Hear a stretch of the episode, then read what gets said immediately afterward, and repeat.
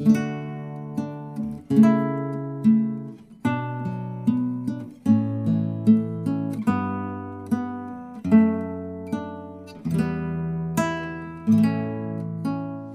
دايما العقل لوحده هو القادر على الاحتفاظ بالذكريات. أحيان كتير حواسنا الخمسة بتخزن جزء كبير من خبراتنا في الحياة.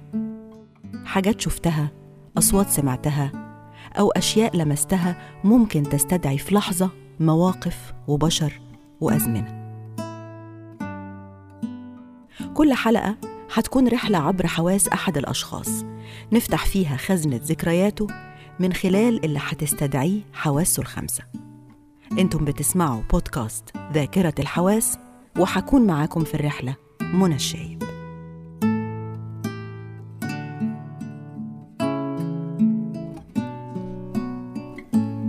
اتولدت في بيت كله فن وكبرت وحواسها واخدة على الإبداع بكل أنواعه. صوتها وحكاياتها بتاخدك معاها لعالم تاني. تلاقي نفسك من غير ما تحس جزء منه. رحلتنا النهاردة مع فنانة ورثت الفن والجمال من كل حاجة حواليها وضافت ليها من روحها وصوتها في الأغاني والحكايات. ببساطة حلقتنا النهاردة مع ذكريات حواس سامية جاهين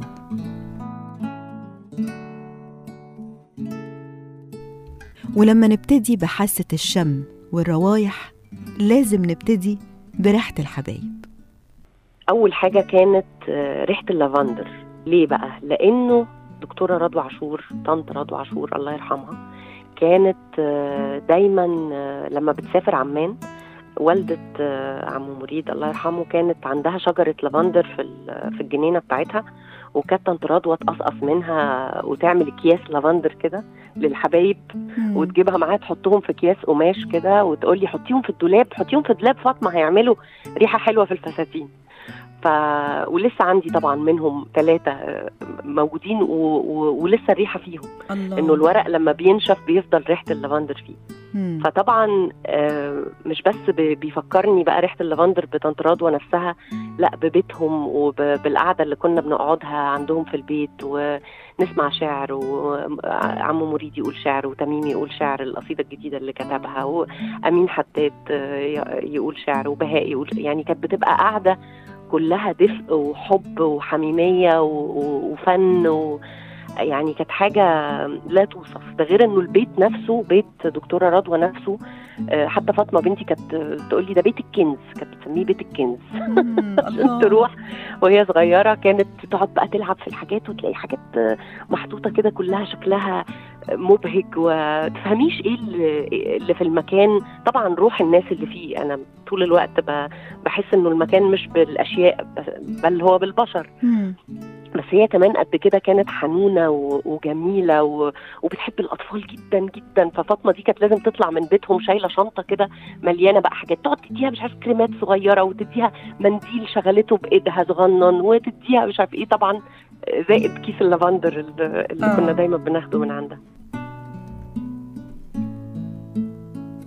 الروايح كمان ساعات بتاخدنا لذكريات الحب الأولى بكل ما فيها من ونس ودفى وأماكن عايشة في القلب بنفتكرها أول ما نشم ريحتها. الناس تشم ريحة البصل؟ تتضايق. أنا بقى بحب ريحة البصل. ليه؟ لأنه مش ريحة البصل لما بيتقطع بس بحب ريحة البصل وهو ناشف. لأنه في بداية علاقتي بعمرو كنا دايما نخرج آه، وعمرو كمان بيحب مصر القديمة جدا فكنا نروح ناكل عند عند باب الفتوح وبعدين نتمشى في شارع المعز. في بقى شارع متفرع من شارع المعز كده كان اللي هو حارة البصل والليمون اللي كانت دايما في مواسم ال- البصل والليمون تلاقيها ريحتها يعني البصل مختلط بالليمون كده. وطبعا دي ريحة مش مش محببة لكل الناس بس أنا ارتبطت عندي بال بالتمشيات. المسائية اللي كنا آه طبعا. آه. وكان دايما بيبقى في, في بداية الشتاء في الخريف. أنا فاكرة إنه كان بيبقى فيه لسعة آه، آه، سقعه لطيفة. كده و- آه. ونتمشى مع بعض في, في, في شوارع مصر القديمة ونقعد نرغي ونحكي ونتكلم.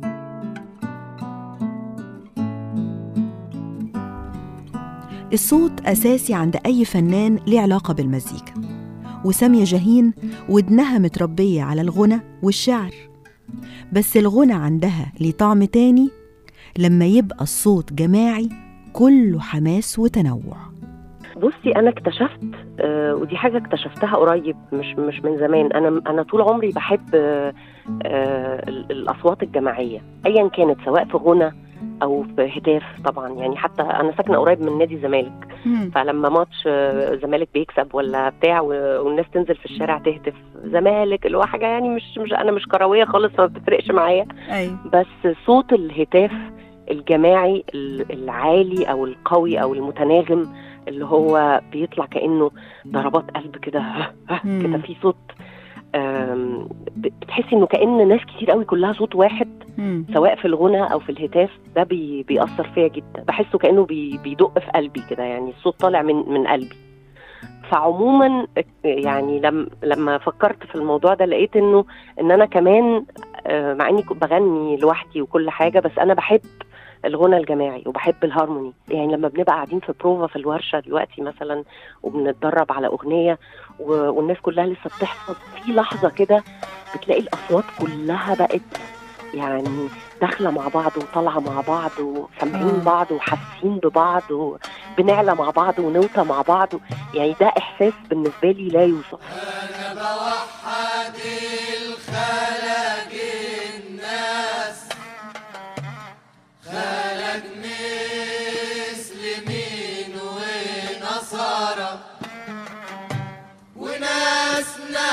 نامت على فرش وكناس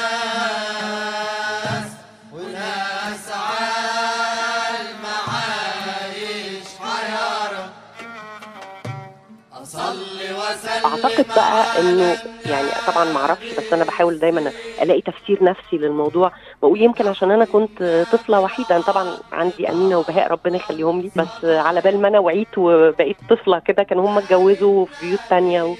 فأنا بحب الفرق الجماعية اللي صوتها مش دايما بيبقى مغني وسوليست واحد ووراه كورس يعني. أصلا م. كمان حتى شغل الشيخ إمام ونجم لما كانوا بيغنوا سوا الأغاني كانت بتبقى حلوة قوي يعني عن عن حد فيهم لوحده. بصي هي دي ليها حلاوتها ودي ليها حلاوتها. يعني طبعا أنا أحب أسمع الشيخ إمام من من الشيخ إمام لوحده. آه. يعني البحر بيضحك ليه أما تسمعي الشيخ إمام وهو مجلجل لوحده حاجة ثانية وفي نفس الوقت لما تسمعي فرق الفرق الشباب سواء في مصر أو في تونس سمعت تسجيلات لشباب توانسة بيغنوا الشيخ إمام آه محبي الشيخ جماعي. آه حاجة رهيبة يعني حاجة مرعبة من, من جمالها.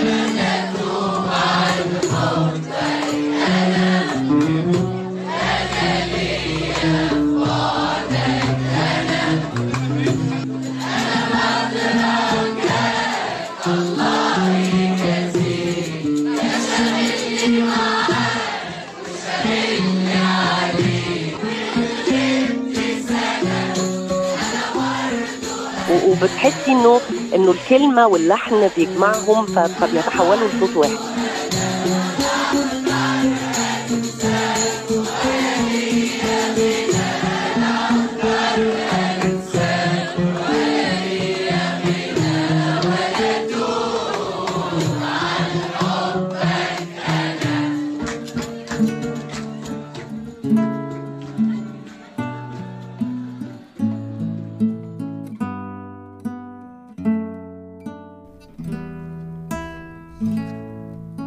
ولما وصلنا لحاسة التذوق نط طعم حاجة كانت سامية بتدور عليها طول عمرها. وأول ما دقتها افتكرت مشاعر وأحاسيس عمرها ما تتنسي. بصي هو اولا أحب أقول لك إن أنا ما عنديش أي ذكريات مع أكل أمي لأن أمي ما بتعرفش تطبخ. وهي نفسها معترفة ولو سمعت مش هتزعل مني. لكن أنا في حاجة آه عندي قصة معاها برضو اللي هي الكابوريا. آه. ليه بقى؟ لأنه أنا زمان أنا فاكرة إن أنا بابا كان كنا قاعدين وبناكل وعمال يقشر في حاجة ويأكلني وطعمها عجبني جدا وقلت له دي إيه؟ المهم إن أنا ارتبطت معايا طبعا ببابا. وفضلت بقى بعد يعني وأنا كبيرة كل ما نروح اسكندرية مثلا أطلب كابوريا. وبعدين آكل الكابوريا وطعمها مش مش هو ده. يعني حلوة بحبها وكل حاجة. بس مش هو ده. فالناس تروح قايلة لي لا ده تلاقي بس عشان بابا هو اللي كان بيأكلها لك بإيده. وأنا طول الوقت متأكدة إنه لا في حاجة تانية. مش بس لأنه بابا كان بيأكلها لي بإيده. ويلف بقى الزمن ويدور وأتعرف على حبيبي عمرو وبابا آه، اللي هو أبويا الروحي آه، عمو أحمد عبد العليم الله يرحمه. مرة لقيته آه، جاب لنا من بورسعيد آه، كابو- آه، استاكوزا. وأنا كنت عمري في حياتي ما دقتها. وبعدين شواها لنا و- وابتدينا ناكل. وأنا أنا صرخت وأنا على السفرة تقريبا. قلت إيه ده؟ هي دي! هي دي! دي كانت استاكوزا مش كابوريا. أتاري بقى إنه بابا غالبا قال لي ساعتها دي بنت عمك كابوري هو ممكن يكون قال لي استاكوزا وأنا ما عرفتش افهم الكلمة لأن أيوة. كنت صغيرة قوي. أيوه. أربع سنين مثلا أو حاجة ثلاث سنين. فأنا أنا ارتبطت في مخي إنها حاجة حمراء وكده وبتتقشر وفيها لحمة بيضة تبقى وهو قال بنت عمك كابوريا تبقى كابوريا. أتاريها. طلعت بقى مش كابوريا وطبعا عمو أحمد قعد يضحك وقعدنا نضحك كلنا و... بس بقى بعد كده ارتبط معايا طعم الاثنين بقى سواء طبعا ما أكلتش استاكوزا تاني يمكن مرة ولا حاجة بس حتى طعم الكابوريا دلوقتي بقيت كل ما آكل كابوريا بترحم عليهم هما الاثنين انه أيوه هما الاثنين كان ليهم معزة خاصة جدا عندي و... و... ودقت منهم أحلى ال... مش بس أحلى الأكل أحلى. أحلى كل الحاجات حاجة أحلى كل حاجة بالظبط. صحيح.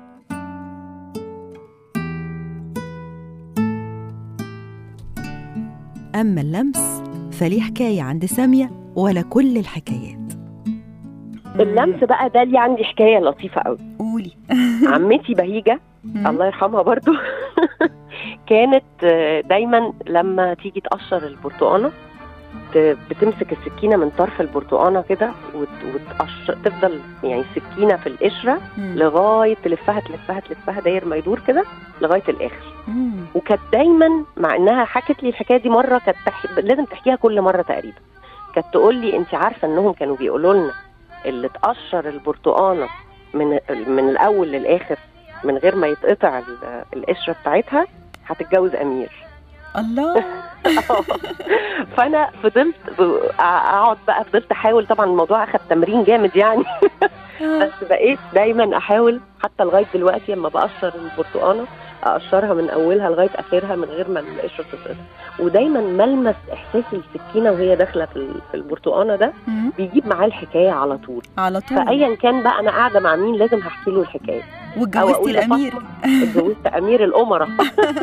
ربنا يخليه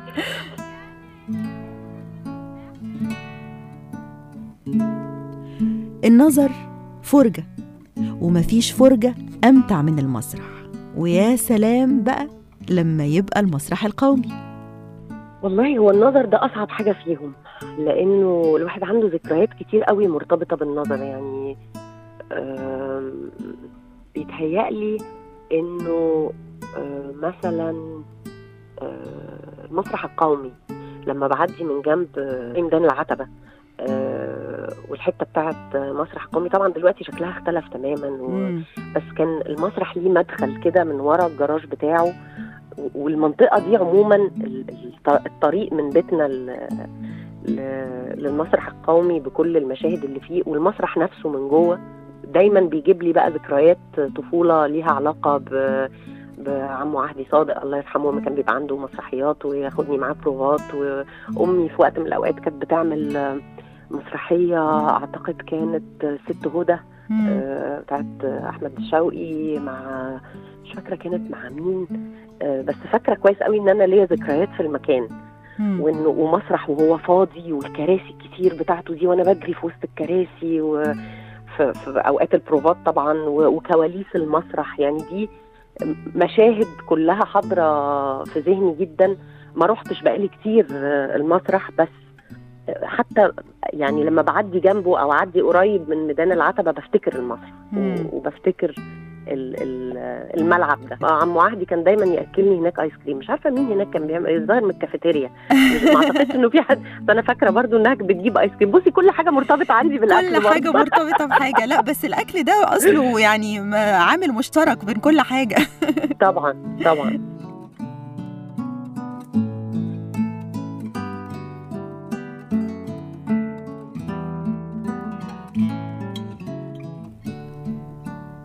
خلصت رحلتنا مع ذكريات حواس سامية جاهين اللي خدتنا كل حاجة فيها للأغاني والحكايات. لو بتسمعني وتحب تعمل رحلة مشابهة في ذكريات حواسك هكون سعيدة نعملها سوا. نفتكر مع بعض تفاصيل ممكن تكتشف لأول مرة إنها متخزنة جواك أول ما تستدعيها عن طريق حواسك الخمسة. كانت معاكم في الرحلة منى الشايب وانتوا بتسمعوا بودكاست ذاكرة الحواس.